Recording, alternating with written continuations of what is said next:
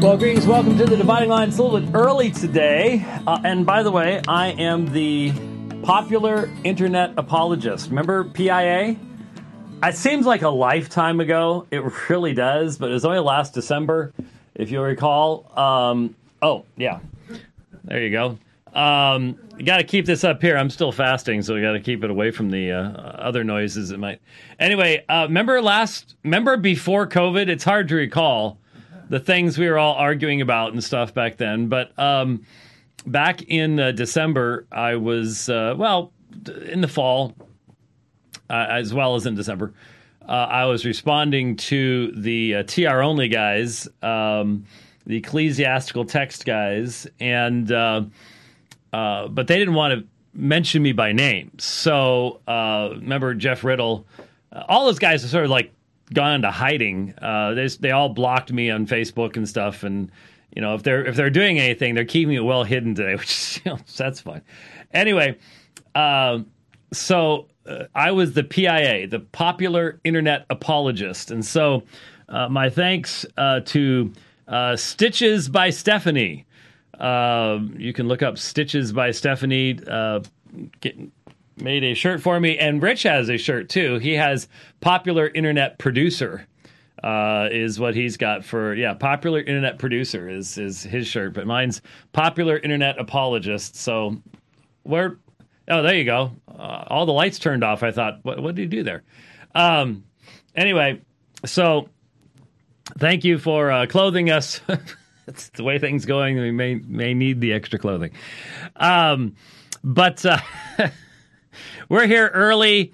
I'll be honest with you. We're here early because of my wife's work schedule. My wife works for a very, very, very, very, very large corporation that is losing billions and billions and billions of dollars, as everybody is, during the panic-induced insanity that's going on right now. And that's really, really what it is.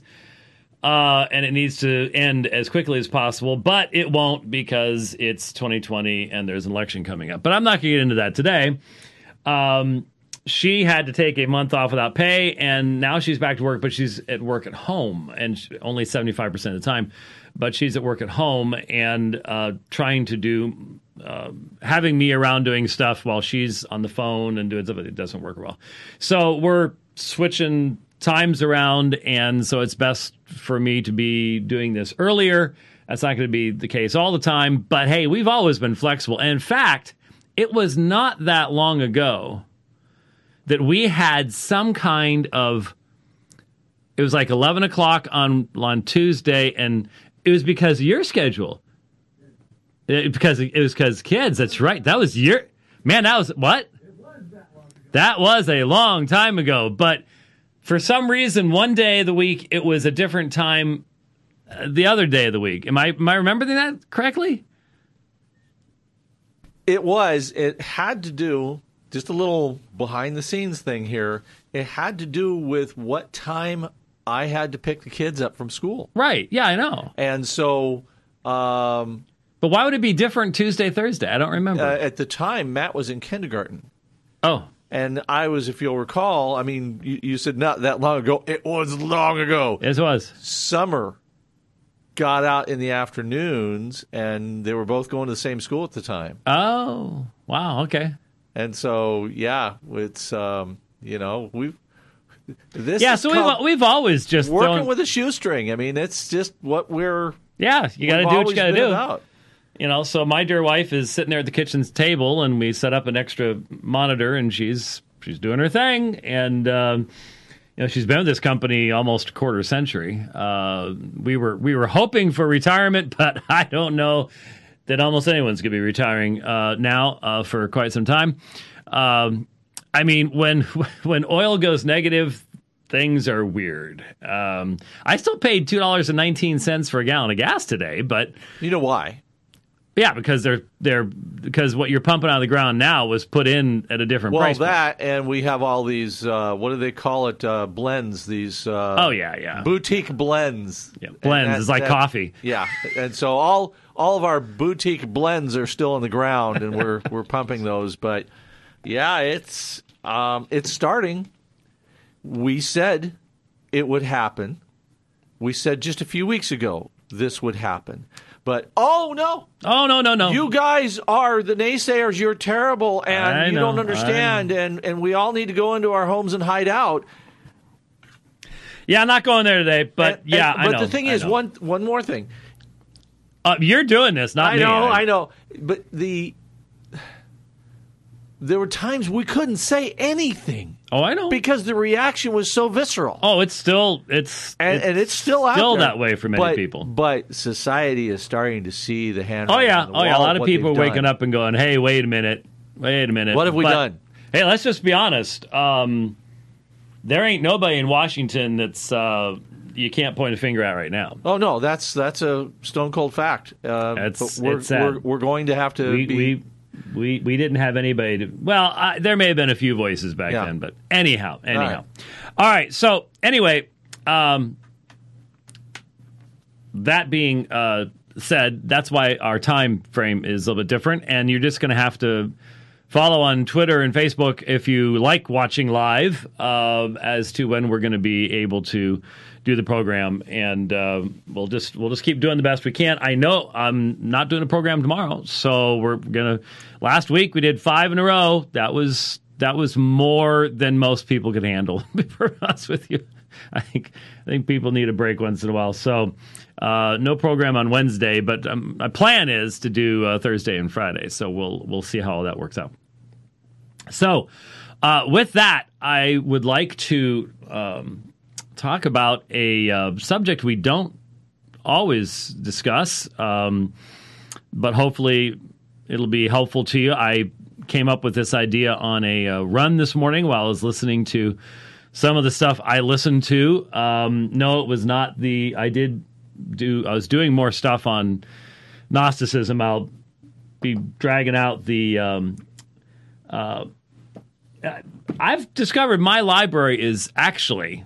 especially in this area, really good. It is something I have sort of kept up with over the years, but I pointed out to you last time the Coptic Gnostic Library. It's a 5-volume set that I had from Brill, but there's a easier-to-read translation, the international edition of the Nag Hammadi Scriptures, edited by Marvin Meyer. I'm hopefully going to have time here. I will have time to be reading some stuff. And then I'm struggling in looking up references because I'm discovering that some of my resources might be a little bit older and are not as standardized as far as the Dead Sea Scrolls stuff goes. So I'm working on that, trying to find maybe some online resources will help me to get things to work right. But anyhow, we are continuing doing our in-depth studies. I'm enjoying it. I hope that you all will enjoy the fruits of it when we get around to dealing with all these things. I'll just tell you right now, before I get into the main subject, here's the plan. For those of you that are interested, man, this is... Remember Levenger and all the cool Levenger stuff? Yeah, that's... They were. I'm not sure if they still are after what's happened. There's going to be a lot of companies that are not going to be around. How do you respond to an almost a 380-page dissertation in a meaningful fashion that's understandable to people and will benefit people? Well, you figure out what the real focus is. And remember, we've mentioned what the fundamental assertion being made is, and that is Reformed theology is nothing but Manichaeism. The concept of God's sovereign decree, which forms the very fabric of time, that this is actually based upon Stoicism, Gnosticism, and Manichaeism. And so if you want to be a Manichaean Christian, then you can believe in these things, and if not, you need to be a good traditionalist, provisionist, whatever terms they want to use. You need to be a good synergist to where you don't believe that terrible, horrible stuff that we all believe only because Augustine tells us to believe it. None of us have ever read a word of the Bible. We don't ever do exegesis. We've never studied Hebrew or Greek or any of those things. We don't do philosophy. There was never a Van Til. There was none of that stuff. It's we just whatever Augustine tells us we believe. So how do you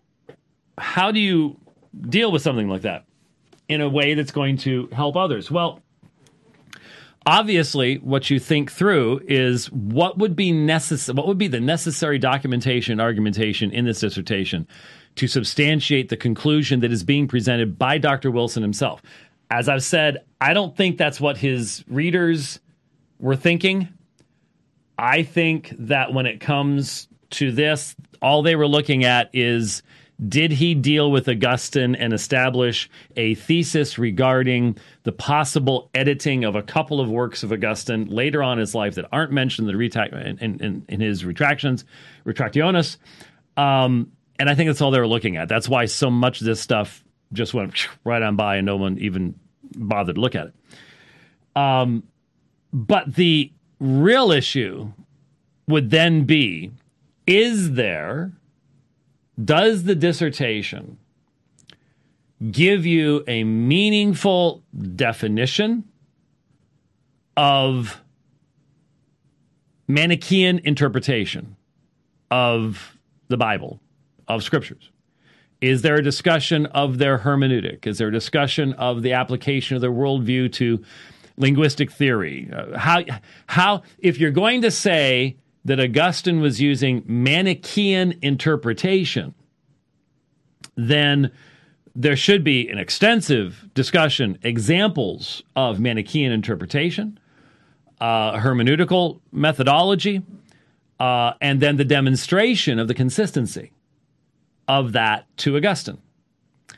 If you could say that the Gnostics believed in Dupied, divine unilateral predestination of individual destinies, eternal destinies, sorry, I keep forgetting eternal, then there's going to need to be, and if you're going to talk about Stoic, Gnostic, and Manichaean in a line, then there's going to need to be extensive discussion of what Stoics believed, a consistent understanding of their determinism, what nature it had. Was it naturalistic determinism? Was it providential? Is the deity of Stoicism sufficient to have within itself the capacity of accomplishing a decree, a deterministic decree? You have to do the same thing with Gnosticism. And, of course, once you get into Gnosticism, you have to start talking about the different kinds of Gnosticism. You have to talk about the Gnostic myths, the Barbelo and Yaldabaoth and all the eons and Sophia and all that stuff.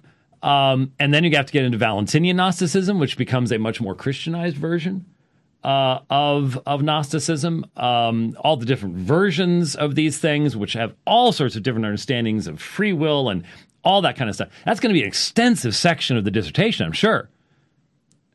It's 6 pages. And then you have to get into Manichaeism and the various forms of Manichaeism, the developed Manichaeism, and the other influences that came into Manichaeism other than Gnosticism, such as Iranian religion and Judaism and Christianity and Zoroastrianism and Buddhism. Talk about the biggest mishmash of stuff you've ever wanted to put in one place. And what you're going to have to do is you're going to have to demonstrate the consistency of Dupied across those 3 massively different periods. And then, having established that, demonstrate that Augustine is simply utilizing that kind of interpretation, demonstrate the consistency of hermeneutics into Augustine, and then fly from the 5th century to the 16th century. You can skip over Gottschalk if you want, but all the way across, and so that the interpretation that Calvin then adopts is just simply straight from Augustine. Now, I know the quote he's going to use. We're going to look at it, demonstrate exactly what Calvin meant and everything else. But zoom all the way up to Calvin. And so Calvin is not going to be influenced by any medieval stuff. He's never read the sentences, none of that type of stuff from the medieval period. He's not going to have any other influences in his interpretation of Augustine. He's just simply going to take whatever Augustine says, lock, stock, and barrel, no critical analysis, no development. And that's just going to be directly from the Manichaeans, the Gnostics, and the Stoics. And that's how you substantiate the argument, right? Well, you can tell that would take about 14 volumes to actually do something, not 388 pages.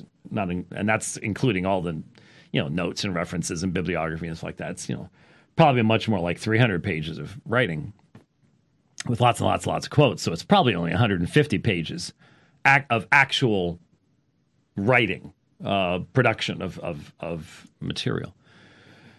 To say that the dissertation doesn't even try to do any of that is really to understate everything.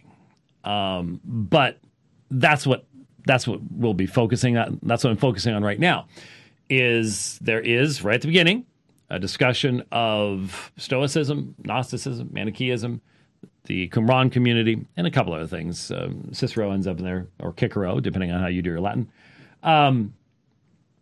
It's very short, and it does not even try to do what is necessary to establish the application that is being made by Dr. Wilson and by the provisionists. Does not even try.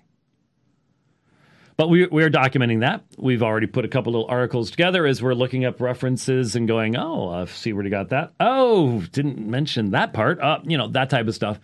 So in the process, I'll admit, spending time on Stoicism has some level of interest.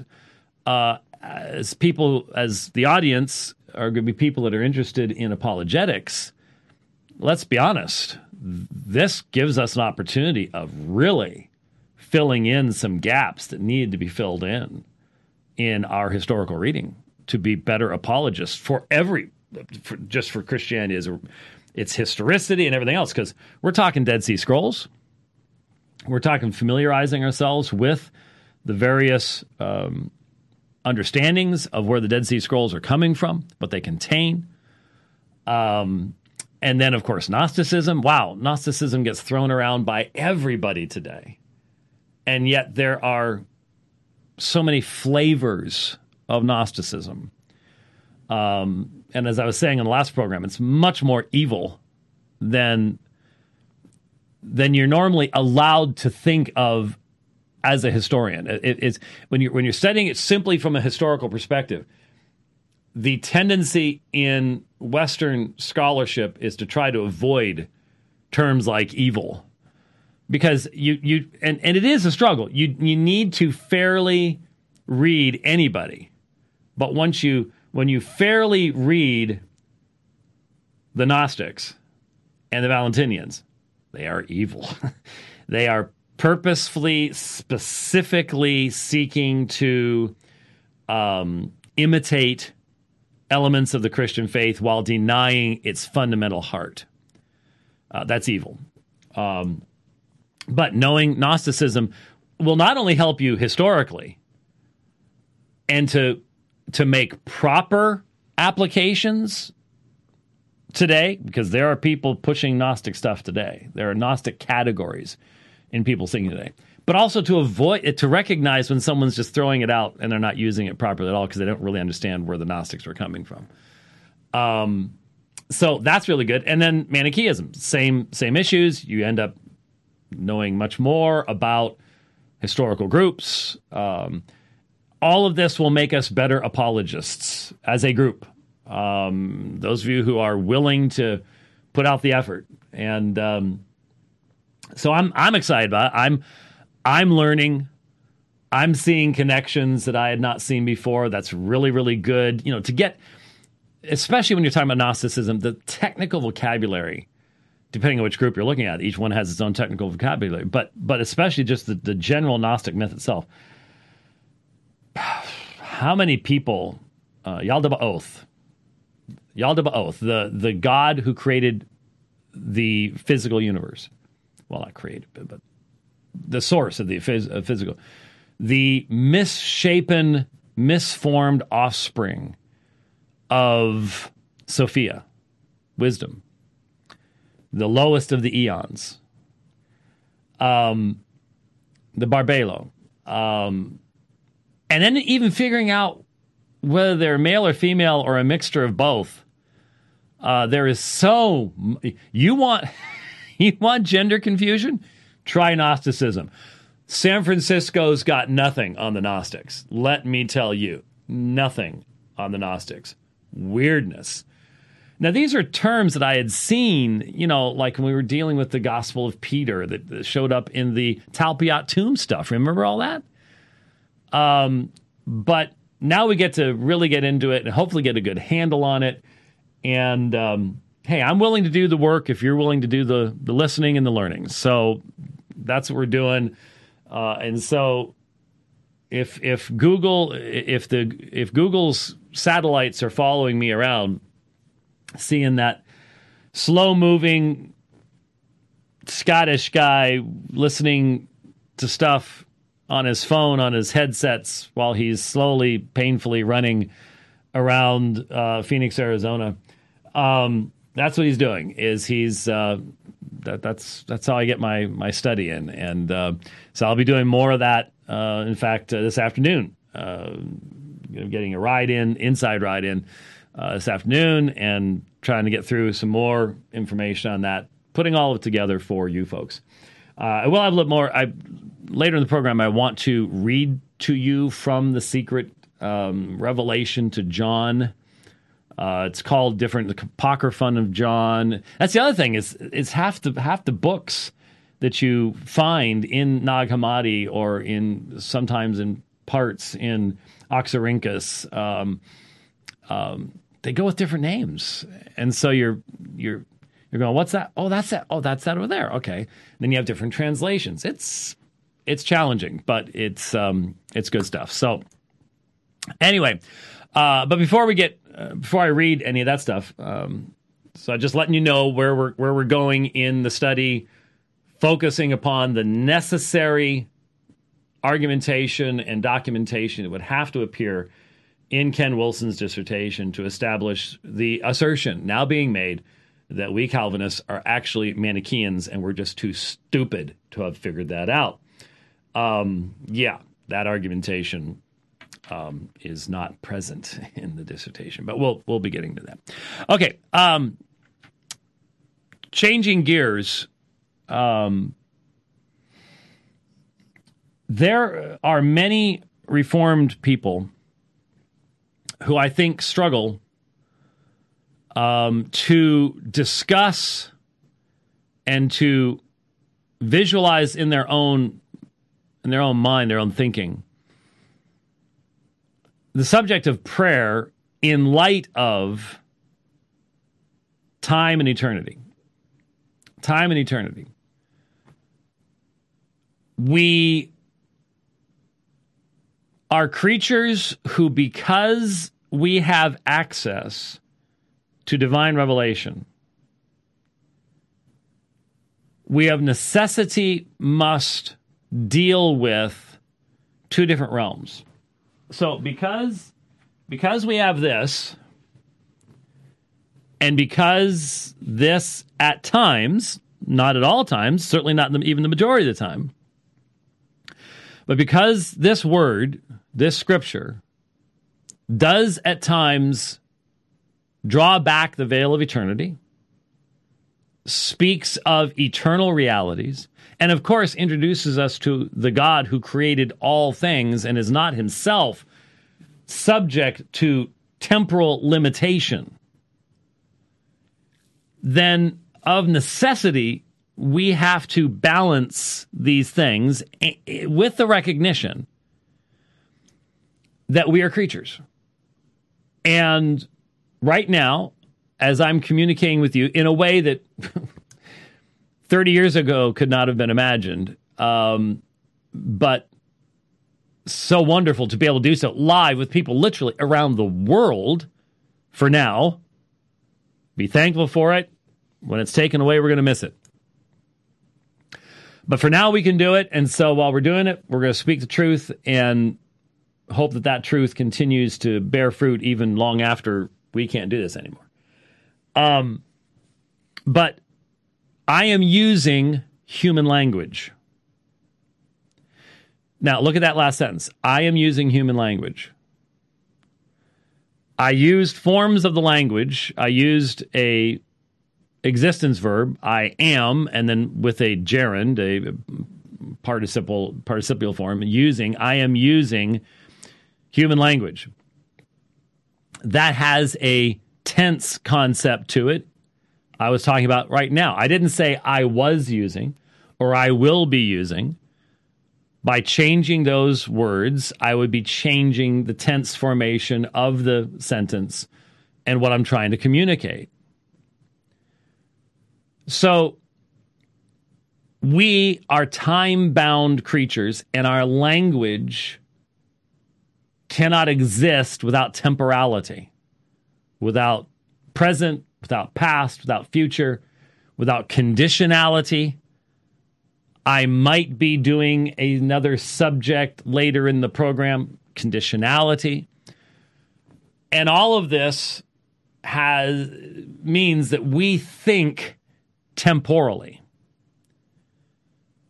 I know that as a kid, one of the things that fascinated me was when I would try to force myself to think of eternity. And you couldn't do it, but it got you into this strange state of mind. And it was just, even as a young person, I recognized the limitations that are ours as human beings.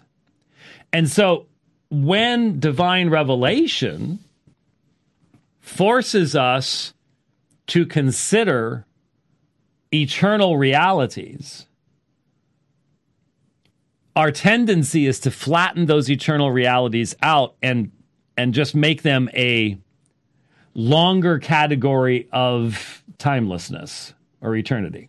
Rather than letting them be eternal, because of the way we think, because the way this stuff in here, this amazing stuff in here is made and designed, clearly designed, that is the tendency that we have. And so we've talked in the past when we talk about the doctrine of the Trinity, for example. We have talked about how we have to be very, very careful that we do not import creaturely categories into our discussion of the attributes of God and the relationship of the divine persons, the very word person. The tendency is for us to limit that term to creaturely categories, and we force that upon God. And we've talked about all of that before. And it's just as true, if not more true, when we talk about this aspect of time and eternity. So we as Christians, of necessity, are a people that must affirm the reality of eternity, not just as a long, long, long, long, long period of time. But we likewise are forced to deal with two different aspects of experience that stretch us, that can be dangerous for us, and that make it difficult for us to use human language to really communicate certain aspects of what we have in divine revelation as a part of our faith. This comes into our experience in a number of different ways, but certainly when we come to the issue of prayer. One of the primary arguments that is used against those of us who we believe are simply accepting everything Scripture says about God's nature, not limiting him, but who believe in Ephesians 1:11, that God works all things after the counsel of his will. We believe that you intended it for evil, God intended it for good.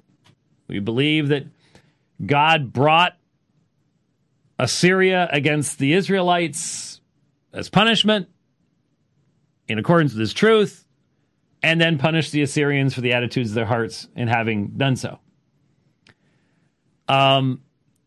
we live with that necessary revelational tension that exists between the eternal and the temporal realm, and that our God dwells in eternity, is the source and creator thereof. And so when you communicate, when you pray, how are we to understand this activity? Well, first of all, we know we are commanded to pray. This is, we're commanded to love, we're commanded to pray. And some people would say, well, you can't command either of those two things. Well, God does. He does, and he doesn't apologize for so doing. When we pray, we are praying as time-bound creatures. We cannot pray based upon knowledge of future events, which we do not possess. We cannot pray based upon an exhaustive knowledge of past events, which we do not possess.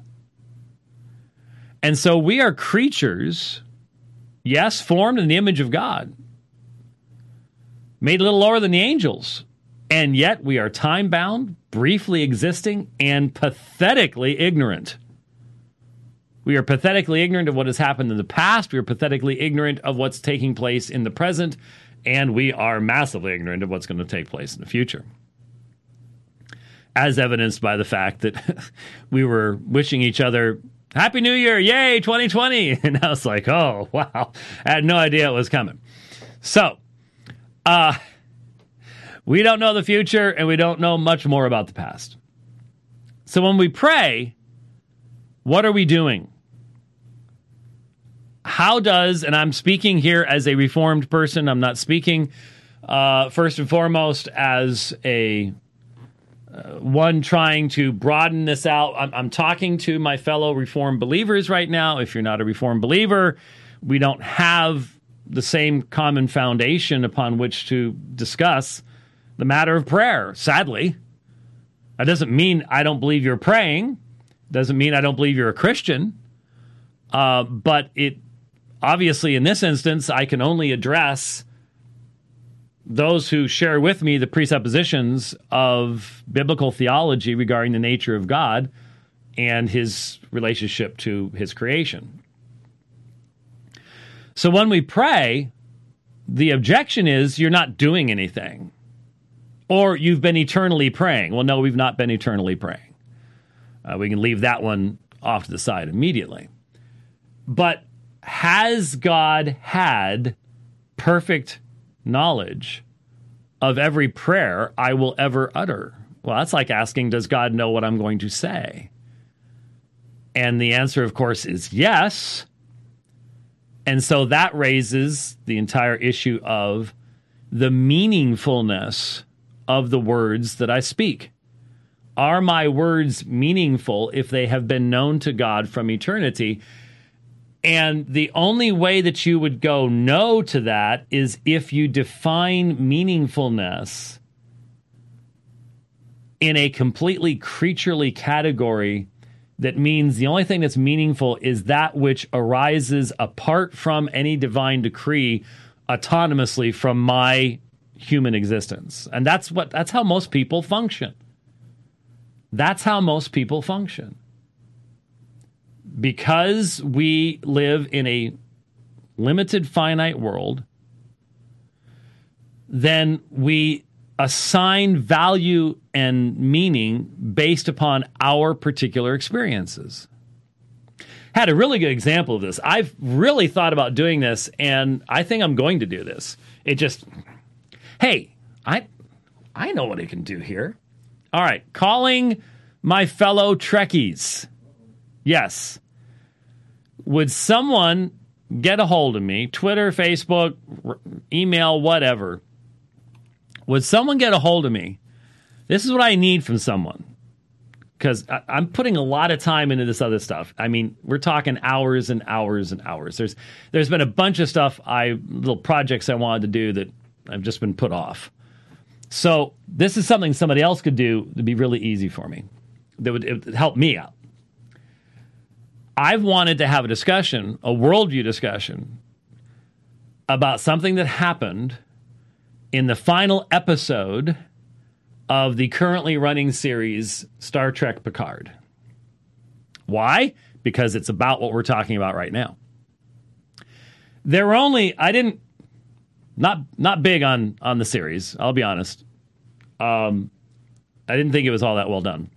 There were two episodes that were worthwhile. Mainly because you got to see folks from back in the 90s. But in the final episode, by the way, warning, spoiler alert, if you have plans to watch Picard, you're going to have to mute me or something. I'll wave at you. Okay. When I'm done, I'll wave at you. All right. But I have to contextualize this because it is fascinating. It is the same subject we're talking about. In the final episode, there is a conversation that takes place between Picard and Data. And it takes place within the context of the fact that they're both dead. Picard has died. And Data died in one of the movies in 2379, as I recall. Please don't hold me accountable for having known that, but he mentions it, and that's why I remembered it. And they're having a conversation in a quantum simulation before Picard is then... Well, I told you this is a spoiler. Before Picard's consciousness, his mapping of his brain, and this has a bunch of stuff to do with materialism and all the rest of this stuff, is placed into a synthetic body. Picard in the future is a synth. His body died at 94 years of age, but he's going to continue on. But he still looks like he's 94 years of age. Anyway, that's a whole nother area of the materialistic Star Trek universe.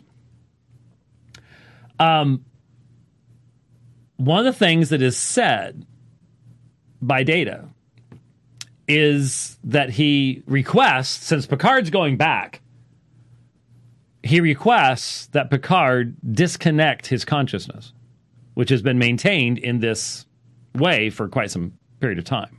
I'm not sure how time passes in a quantum simulation, but he can listen to music in a quantum simulation, so there has to be some type of temporality. We can't even discuss these things without using categories of time. Anyway, in the conversation where Picard says, "You want to die?" Data's response is not really die, but actually live. And here's the issue. He says, "I want to live, if even for a brief moment, recognizing my own mortality." Because it's that mortality that makes human life worthwhile. Now, remember, if those of you who don't know, Data was the whole thing throughout Star Trek: Next Generation was Data wanted to be more human, so he tried to learn to tell jokes. And oh man, was that bad? But it was funny. But it was funny because it wasn't funny, if you know what I mean. And so he says, it is the recognition. He says, friendship, love, sacrifice, all have meaning because we know they cannot endure. Because we're mortal. And then he opens his hand, and one of the things they had done in this synth world is they had developed butterflies. They're synthetic butterflies. They're beautiful. But we all know butterflies don't last very long. In fact, butterflies have very, very short lifespans. But these butterflies don't. And so Data lets this butterfly go, and it's flying up toward the camera when Data makes the statement that we know that a butterfly that lives forever is not a real butterfly. And because of this, Picard says, "I will do as you have asked," says, "Goodbye, Commander," and Data says, "Goodbye, Captain." And so, anyway, so here's the point. The worldview behind this is that if you live eternally, the value of temporal things is destroyed. If you live eternally, friendship in the now, love in the now, relationship in the now has no meaning. Now, when I first saw that, and it was a very emotional scene, the first thought across my mind was, wow, that's something that needs to be discussed and thought through, because that interfaces this, because the Christian worldview affirms the meaning and reality and worth of both realms. We affirm that God makes man in his image, and in and through his work gives eternal life to man. But does that make what takes place in time meaningless? From the Star Trek perspective, it would. What we as believers need to think through,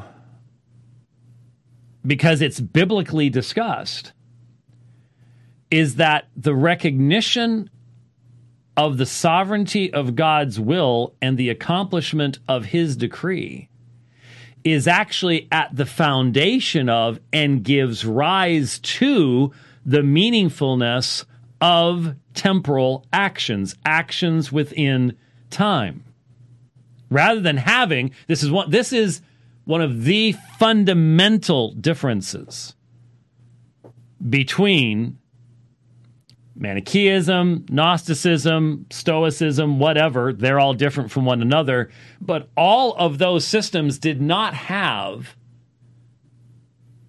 the idea of the God who has revealed himself in Scripture. That's why the Gnostics mocked Yahweh, the God of Genesis, called him Yaldabaoth, and said he was ignorant and arrogant and all the rest of this stuff. They mocked God because God was different. I am turning the temperature back up. You are freezing me out in here. Sorry. I could tell someone was messing with something. And so thankfully I can adjust things with my phone. So, my toes are turning blue, and I won't mention who did that. I had set everything just right before we got started, but I'm not going to say anything more about it from there. What were we talking about? They were mocking Yahweh because their idea of God is of an unknowable, pure mind. Not a God... And by the way, a pure mind who has no connection to materiality. The God of Gnosticism could not create good matter. In the emanation, for example, in the emanation of all the eons, which are just basically erotic thought processes in the one God, the one mind, not really, I hate to use the term God because it's not really God, it's a mind, it's an essence of something. It's all done in silence. It's all done in silence. It's very important that it's silent, because silence is a part of creation, see. So the idea of God speaking, the eternality of God's word, this is all unknown to these other concepts. And they consider what the Scripture says to be beneath them. At that point, they don't have a God who can form the fabric of time. Even their mind, purity, light, whatever you want to call it, does seem to be subject to time. So the idea of one who has created all things, including time, it's just not there. So they don't have any mechanism for thinking about the importance of what takes place in time in light of the eternal purposes of God, eternity itself. Obviously, one of the most important texts of Scripture on this subject, I think, is wonderful because it's the early church praying. And they are being threatened by Caesar. Well, it's not yet Caesar, but the people are threatening them can back things up with Caesar if they need to. So right now, it's just the Jews. It will eventually be Caesar. It's opposition from the world. Let's at least put it that way. The apostles have been released. You know where we are in Acts chapter 4.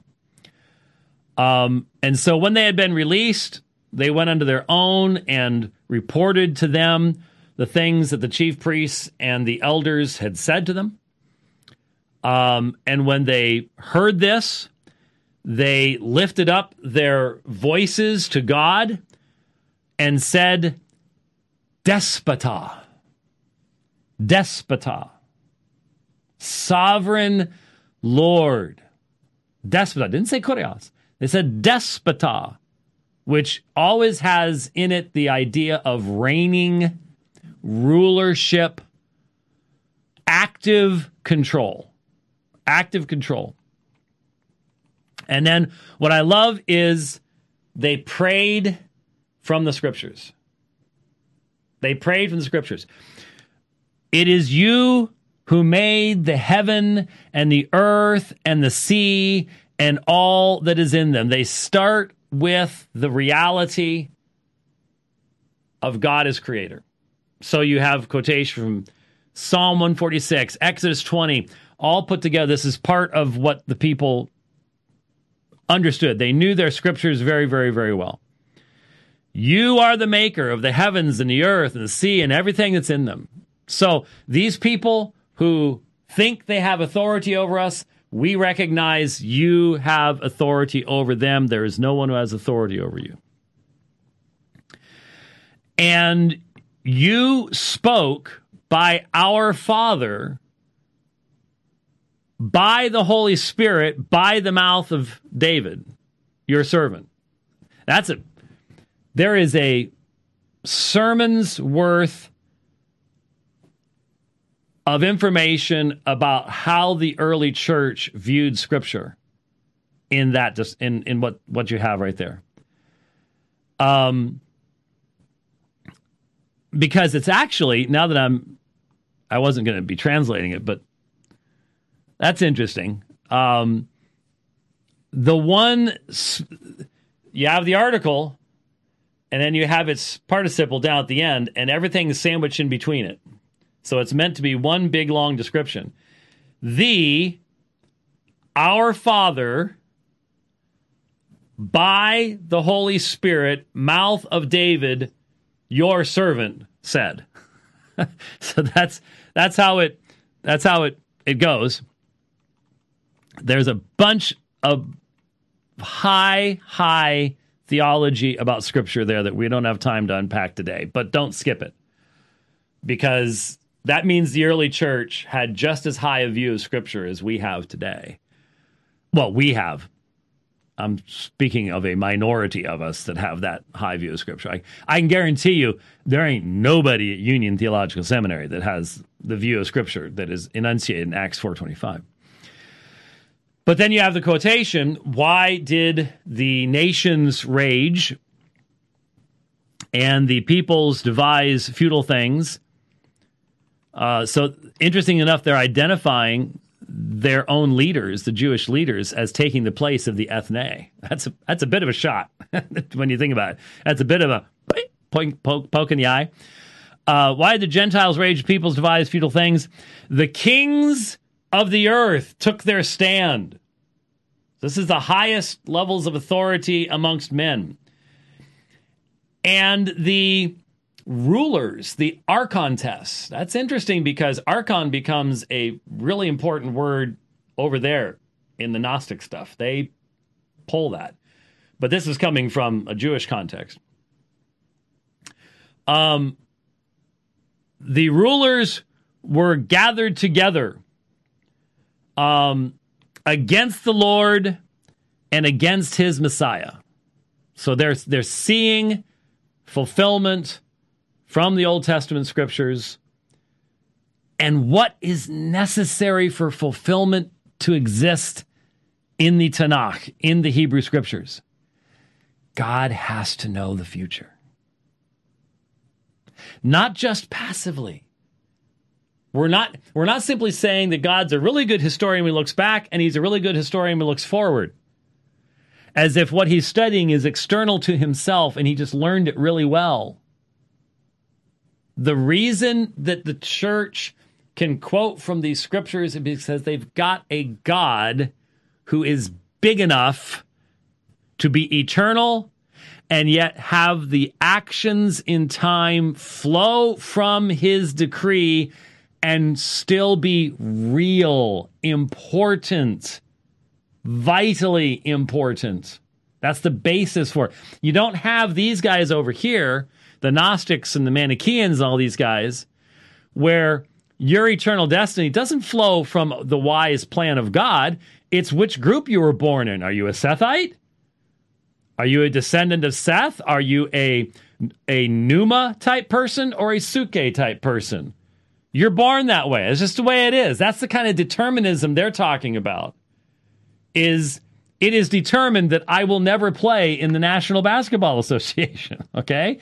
That's been determined genetically. It's a materialistic thing. It has nothing to do with the fulfillment of the goodwill of God in time itself, in the lives of free creatures. There's nothing in Manichaeism and Gnosticism that even comes close to what we're talking about. It's a sad, sad little misrepresentation. So, against the Lord, against his Christ. So, quoting from the scriptures, for truly, in this city, and notice something. I'm looking at Acts 4:27, if you're looking at your Bible. There were gathered together. Who gathered them together? Did this just happen to happen? No. Oh, I forgot to wave. I'm sorry. I knew I would do it. I told people I would wave at the camera when I got done with the spoiler stuff. Oh, yeah. And sorry. You missed a lot there if you just now... Sorry. Hey, look, that aired months ago. So come on. You can stop that now, Rich. Thank you very much. All right. It's very distracting. Okay. They were gathered together against your holy servant, Jesus, whom you anointed, using the term Christ, ekrisis, you anointed with oil. Herod and Pontius Pilate, together with the Gentiles and the peoples of Israel. So here you have all of these groups brought together. They all have different motivations. They all have different sins. They all have pride of some kind, but they have different motivations, different backgrounds. But they were brought together in this city, the holy city, against your holy servant Jesus. What brought them together? Verse 28, Poiesai, hasa, heikar su, kai hebule su, pra orison genestai. I mean, you could not express a more complete statement of God's sovereign decree in time in Greek than what you have in Acts 4:28. You really couldn't. I challenge you to do it.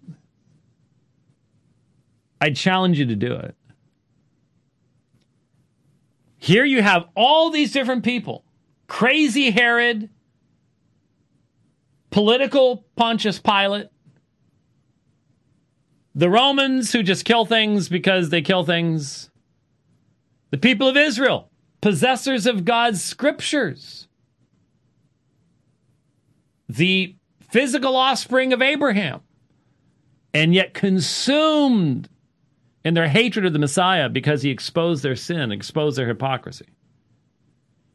Massive differences, all brought together to do whatever your hand and your boule, will, purpose, predestined genethai to take place. That's in time. God's will, God's boule, his hand, that's the hand of God in the Old Testament does what? Creates, stretches forth, helps. It's a description of how the eternal God acts in his own creation. Your hand and your purpose, your boule, predestined, praorison, so that's in eternity, genesthai, that's in time to happen. The early church believed in compatibilism. I saw a reference just yesterday to a Arminian who had written an article, why no classical theist and certainly no Christian should ever believe in compatibilism. The early church did. That's why I do, because Scripture does. What they did because God's hand brought it about. How many times? Look up hand in the Old Testament. Maybe we'll have to do a study of hand sometime. Look up hand in the Old Testament. It is God's active providence. You brought them out of Egypt by your what? Your strong hand, your strong arm. You think God was active in bringing the people of Israel out of Egypt? Is this really a question? Your hand and your boule, your purpose. He has a purpose. He is accomplishing his purpose. And his hand and his purpose predestined something to take place, and it did. Think of all of the free will choices that brought about someone like Herod, that brought about someone like Pontius Pilate, that put them in that place at that time. Don't tell me the fabric of time itself does not come from the hand of the all-wise God.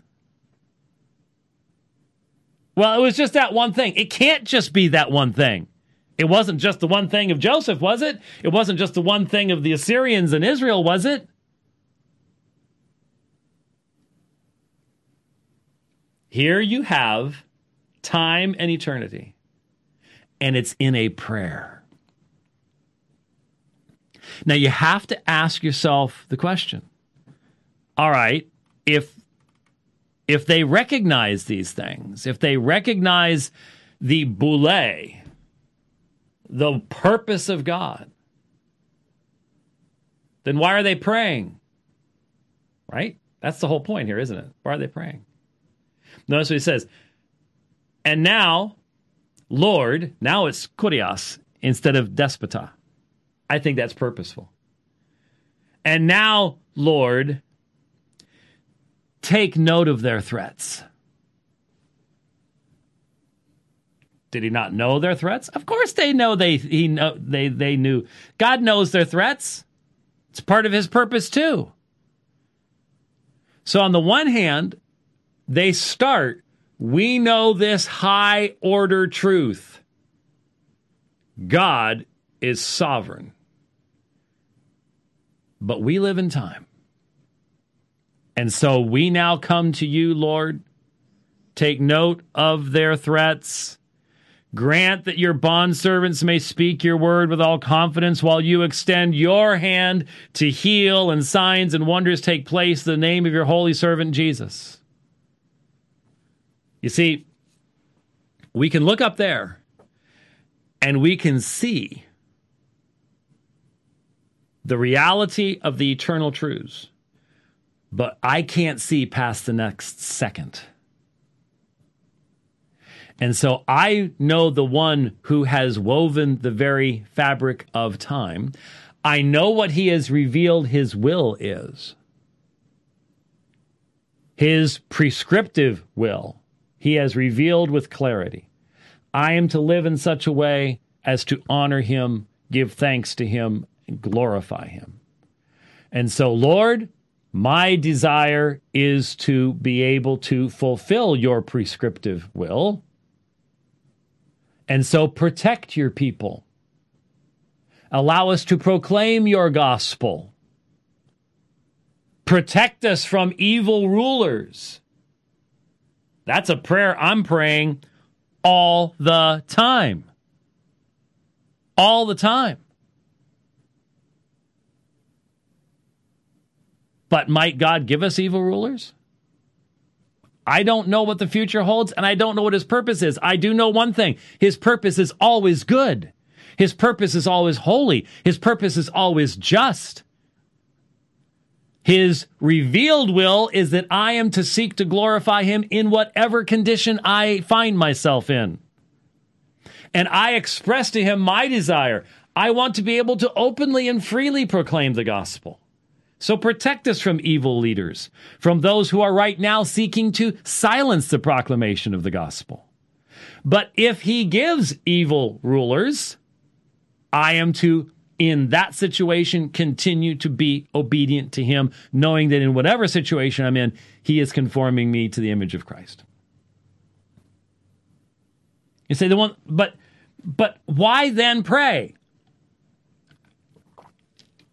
If what you're saying is protect us from evil rulers, but if he may still give evil rulers, then why bother? You've got the wrong idea of what prayer is. Prayer doesn't change God, it changes me. Prayer doesn't change God, it changes me. God's always already as good as he can possibly be. I am not. I need to be changed. God doesn't need to be changed. You need to understand when Jesus says, if you ask according to the will of God, it'll be granted you. The whole point is you're the one that needs to be in line with the will of God. You're not getting God's will in line with your will. That's why the whole word faith, wackadoodle stuff is a bunch of upside down, stupid heresy. When you are in line with the will of God, when you are in complete subjection to God's will, then whatever you pray will take place because you are in subjection to God's will. And what's going to take place? God's will is decreed will. You can't know that, but you can be in line with his prescriptive will, which is revealed to us in Scripture.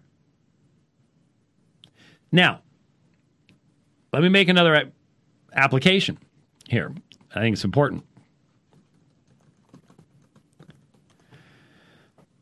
Very, very important aspect. I've talked about this. One of the major problems that we are facing today in our culture, and I'm speaking primarily as an American here in the United States, but Western culture as a whole. Our legal system was deeply influenced by the thinking of men who believed that there would be someday a day of judgment. That the judge of all the earth would do right. The whole idea of putting your hand on a Bible, why would you do that? Well, you're swearing by something that's greater than you, and there's a God who will judge you if you lie in this context. So, our legal system is deeply, the crevices of it are formed by the recognition of that future day of judgment when justice will be done. Now, why is that important? So most of our people don't believe that anymore. They do not live in the light of a future reality of justice being accomplished. They don't believe there's a creator. They don't believe they have transcendent meaning. They're just a cosmic accident. That's why so many of them are panicked right now, because this life is all they've got. There isn't anything more. There cannot be things like liberty or justice or freedom. Those, what do those mean to evolved hominids who can die like that, and that's it? There's nothing more. There's nothing beyond that. You're just gone. Everything that you collected goes to somebody else. Right? So why worry about it? What we're seeing, one of the things that has fundamentally changed and hence is having horrific results within our culture, is that since there is no cosmic justice, there is no day of judgment coming, then we have to have justice now. We're made in the image of God. We recognize the need for justice.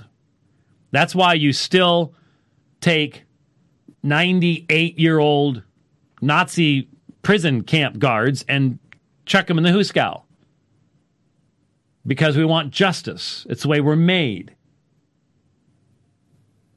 But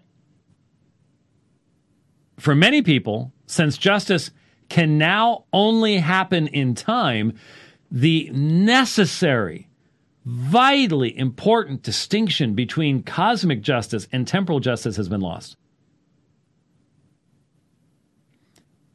That's why people will look at what this says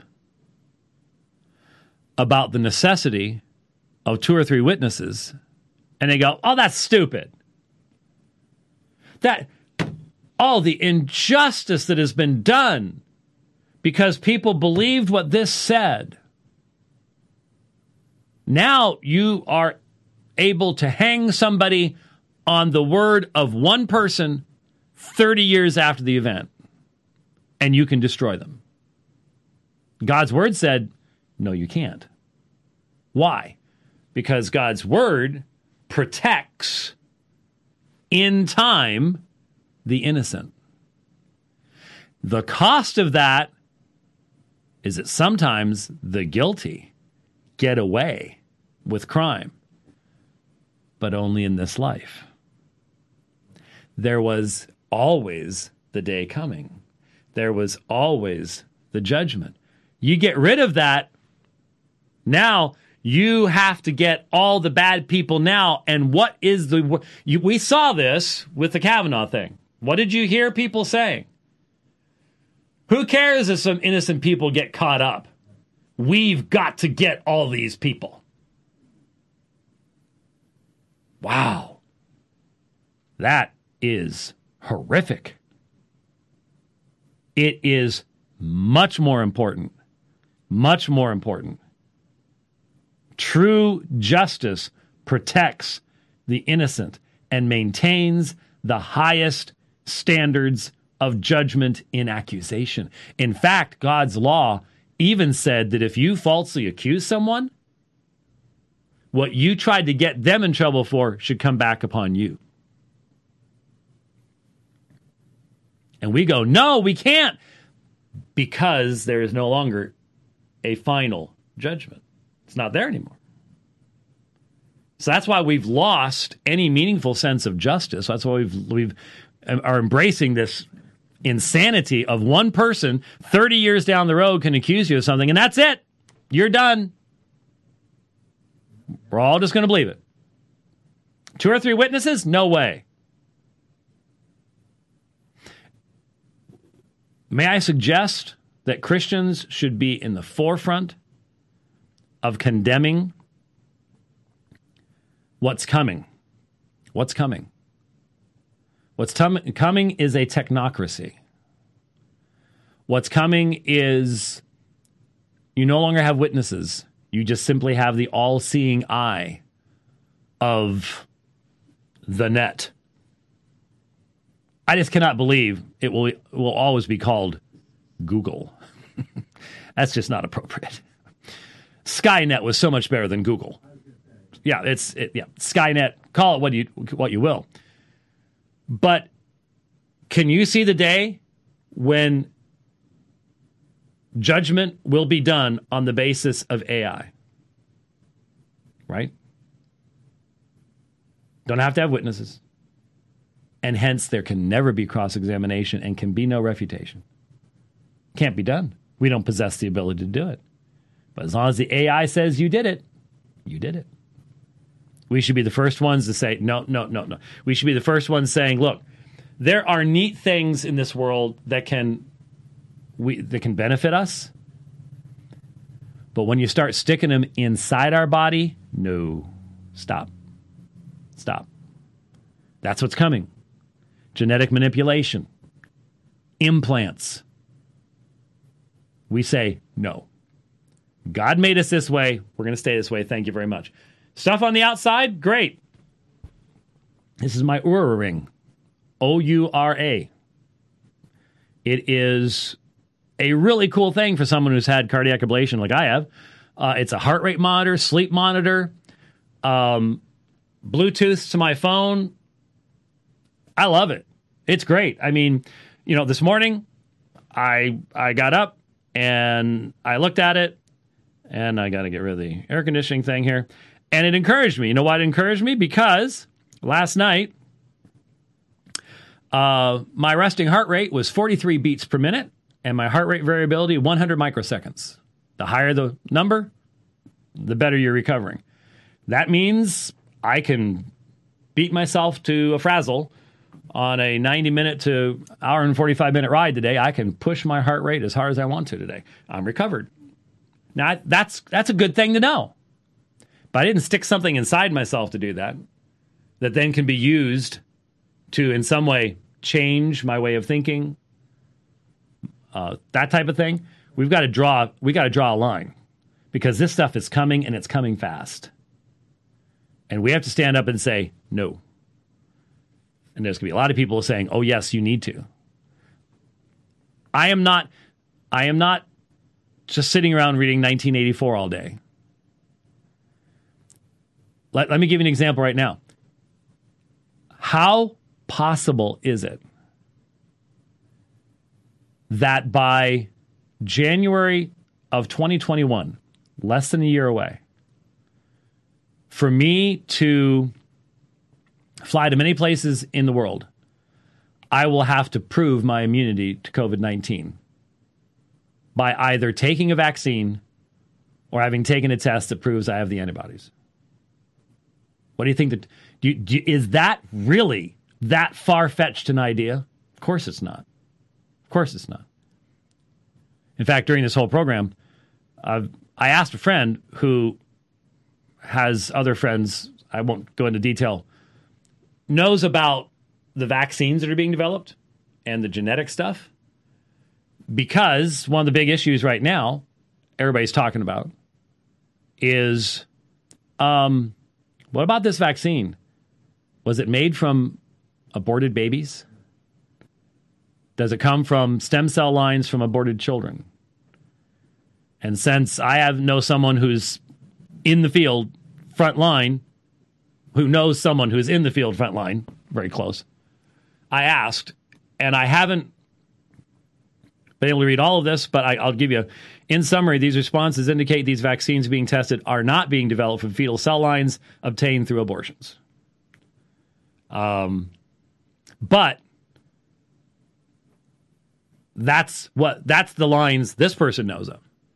Might there be others elsewhere in the world? Of course. That I don't know about. But, well, there's nothing that would stop, especially in places like China. They're going to do whatever they're going to do. No question about it. But could we be in a situation where we are going to have to ask, if I'm going to take a vaccine, it needs to be a vaccine that was not, that innocent human beings weren't murdered to produce, And of course, they might say, well, we're not, it doesn't matter. And then there are literally countries in the world right now that have already arrogated themselves police authority to forcefully vaccinate.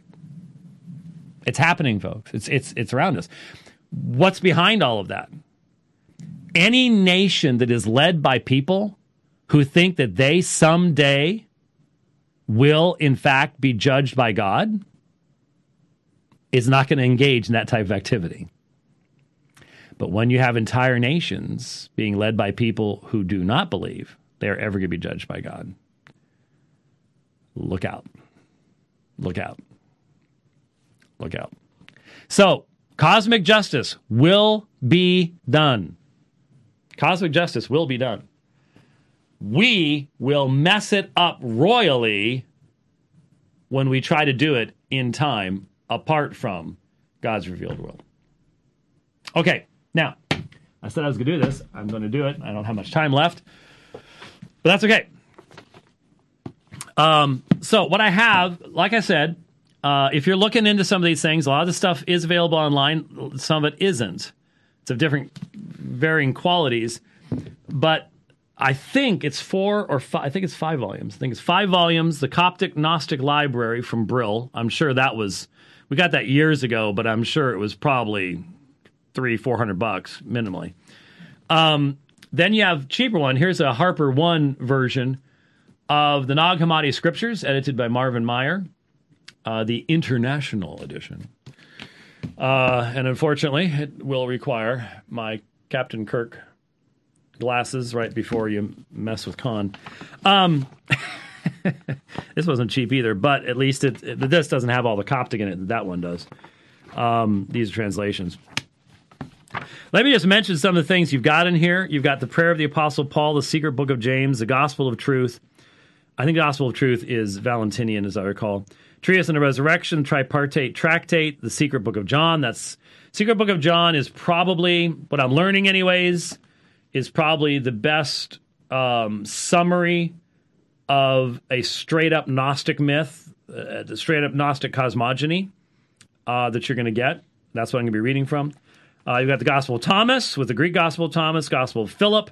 That one was important. That one's important in regards to Mary Magdalene. That was central to the Talpiot tomb theory and things like that. The nature of the rulers, that's a nice translation of the Hypostasis of the Archons. I mean, that stuff sounds, but no, anyway. On the Origin of the World, Exegesis of the Soul, the Book of Thomas, the Holy Book and the Great Invisible Spirit, etc., etc., etc. And so there is a bunch of this stuff. My recollection off the top of my head is in Nag Hammadi they found 52 books, but some of them were repeats, so I think it was 46 different works that were found there, which were not all Valentinian, but some were. And so there you go. So I just want to give you a taste of what some of this stuff is like. The problem is, like with Story Time with Uncle Jimmy before, when I read Proto-Evangelium of James, when I read the Gospel of Thomas, there are so many of these concepts that are totally foreign to us that it sounds like babble. So, for example, in the Gospel of Thomas, at the end of Gospel of Thomas, when Jesus says about Mary that I will make her male, that strikes a lot of us as very, well, the term today is misogynistic. Anything that would be quote-unquote anti-woman in any way is immediately hatred of women. That's what misogynistic, that's two Greek words, miseo and gune. But actually it's not, because the background to the Gospel of Thomas is probably this Gnostic idea that that our human aspect is feminine and we have an angelic masculine aspect. And so if you make it past the authorities and into the final realm, the Pleroma, then you are rejoined to your angelic male aspect and therefore become male, become one. And that's for everybody, whether female or male. Here on earth, we are female. Like I said, the Gnostics would get along really well in San Francisco. They do get along really well in San Francisco, actually, come to think of it. Anyway, so I'm jumping into the secret book of John, which allegedly is a revelation that Jesus gives to John. And before this, there has been this description of the one. So I asked if I might understand this, and it said to me, the one is a sovereign that has nothing over it. It is God and parent, father of all, the invisible one that is over the all, that is incorruptible, that is pure light, at which no eye can gaze. Now, what we do automatically is we translate this into our system rather than letting it stay in the system, rather than letting it define its own terms. Don't do that. The one is the invisible spirit. We should not think of it as a god or like a god, for it is greater than a god, because it has nothing over it and no lord above it. It does not exist within anything inferior to it, since everything exists within it, for it established itself. It is eternal, since it does not need anything, for it is absolutely complete. It has never lacked anything in order to be completed by it. Rather, it is always absolutely complete in light. The one is illimitable, since there is nothing before it to limit it. Unfathomable, since there is nothing before it to fathom it. Immeasurable, since there is nothing before it to measure it. Invisible, since nothing has seen it. Eternal, since it exists eternally. Unutterable, since nothing could comprehend it to utter it. Unnameable, since there is nothing before it to give it a name. The problem is, you can say all these things, but you still don't have any positive revelation as to what this it is. And then you get this. Now, lots of names are used of it, but it is, we would not know what is ineffable. We would not understand what is immeasurable were it not for the one who came from the Father. This is the one who has told us these things to us alone. The Father is the one who beholds himself in the light surrounding him, which is the spring of living water, and provides all the realms. He reflects on his image everywhere, sees it in the spring of the Spirit, and becomes enamored of his luminous water, for his image is in the spring of pure luminous water surrounding him. His thought became a reality. So he contemplates, the Father contemplates itself in the luminous water. His thought became a reality, and she who appeared in his presence in shining light came forth. So here is the first emanation. She is the first power who preceded everything and came forth from his mind as the forethought of all. Pronoia. Pronoia. One of the problems is most of these Greek words have translatable meanings, but in a lot of the translations, they're just kept in their Greek form because they become a substantival word, a name. So some of it will be forethought, some will just be pronoia, which means forethought. So her light shines like the Father's light. She, the perfect power, is the image of the perfect and invisible Virgin Spirit. She, the first power, the glory of Barbelo. Barbelo, the perfect glory among the eons, the glory of revelation, she glorified and praised the Virgin Spirit, for because the Spirit she had come forth. She is the first thought, the image of the Spirit. She became the universal womb, for she precedes everything. The Mother, Father, the first human, the Holy Spirit, the triple male, the triple power, the androgynous one with three names, the eon among the invisible beings, the first to come forth. Barbelo asked the invisible Virgin Spirit to give her foreknowledge, and the Spirit consented. When the Spirit consented, foreknowledge appeared and stood by forethought. This is the one who came from the thought of the invisible Virgin Spirit.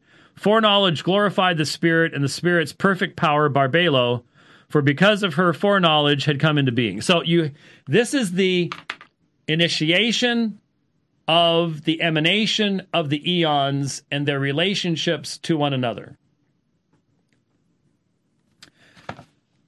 So the Barbelo, the Father gazed into Barbelo with the pure light surrounding the invisible spirit and his radiance.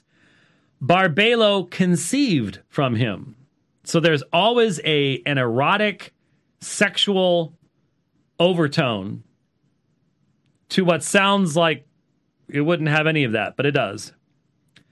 And he produced a spark of light similar to the blessed light, but not as great. This was the only child of the mother father that had come forth, the only offspring, the only child of the Father, the pure light.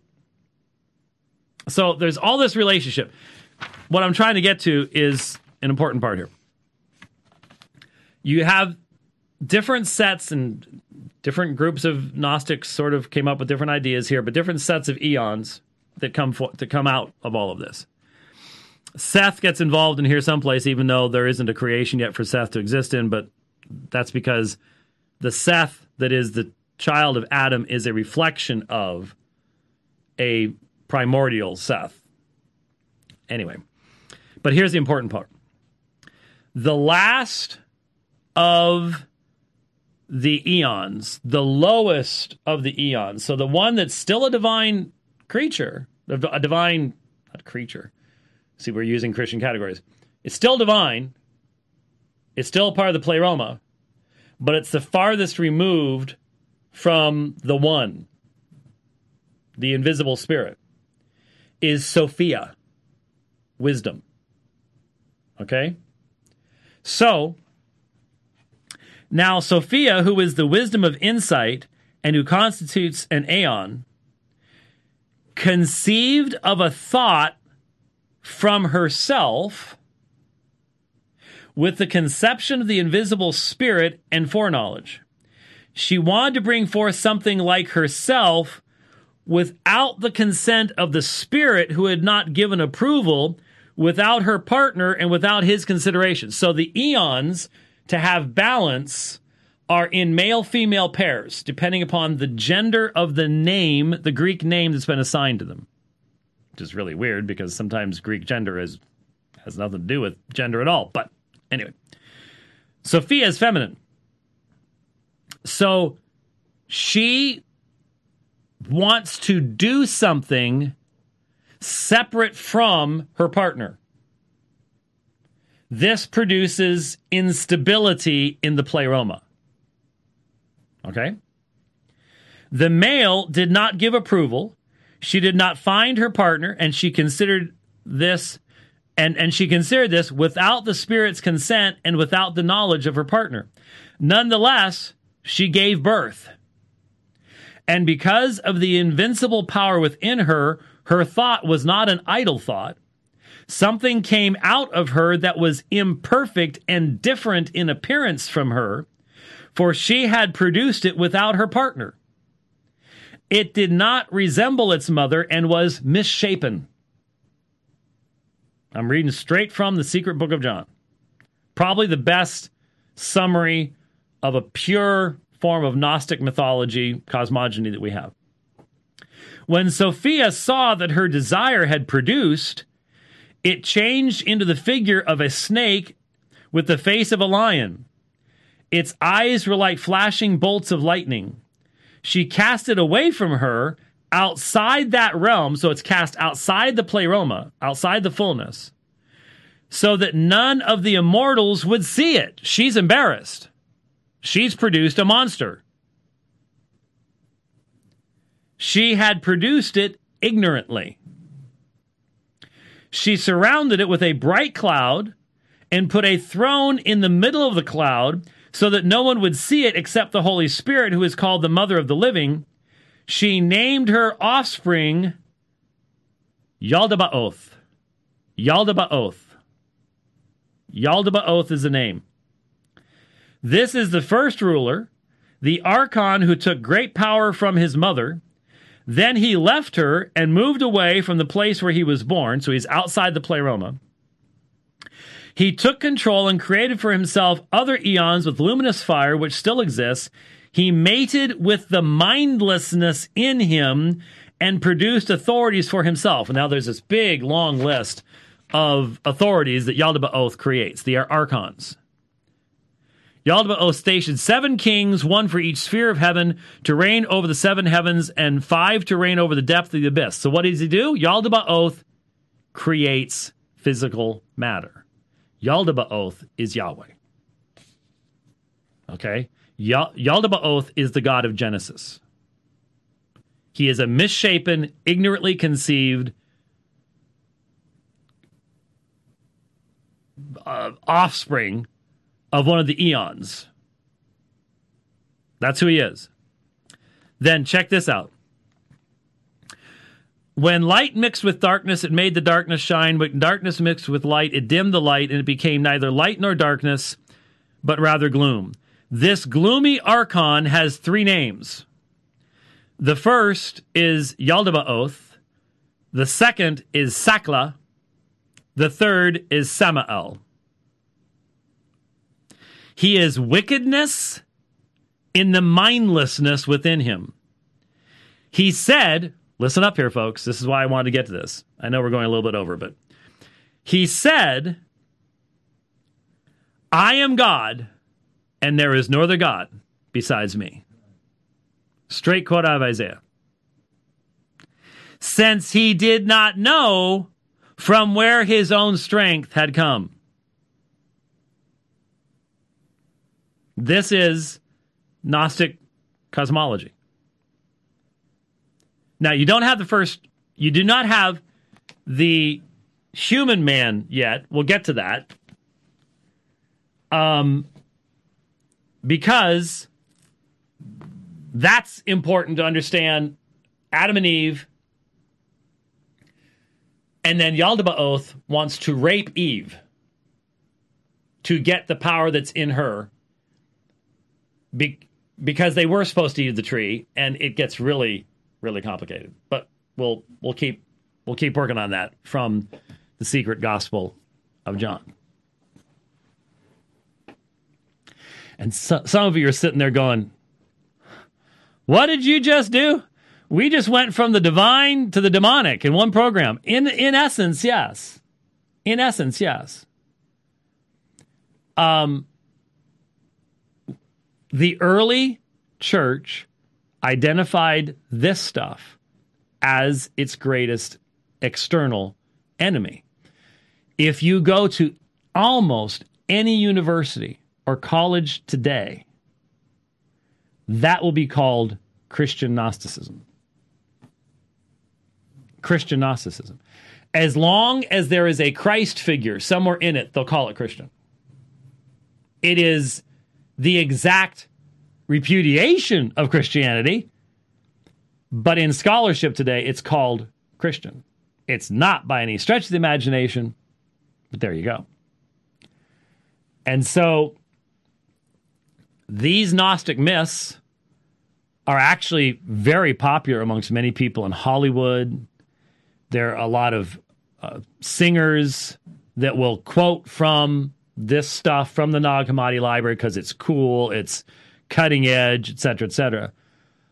And it is a fundamental denial of the reality that the God of Abraham, Isaac, and Jacob, the Gnostics told the Christians, the God that you are worshiping is Yaldabaoth.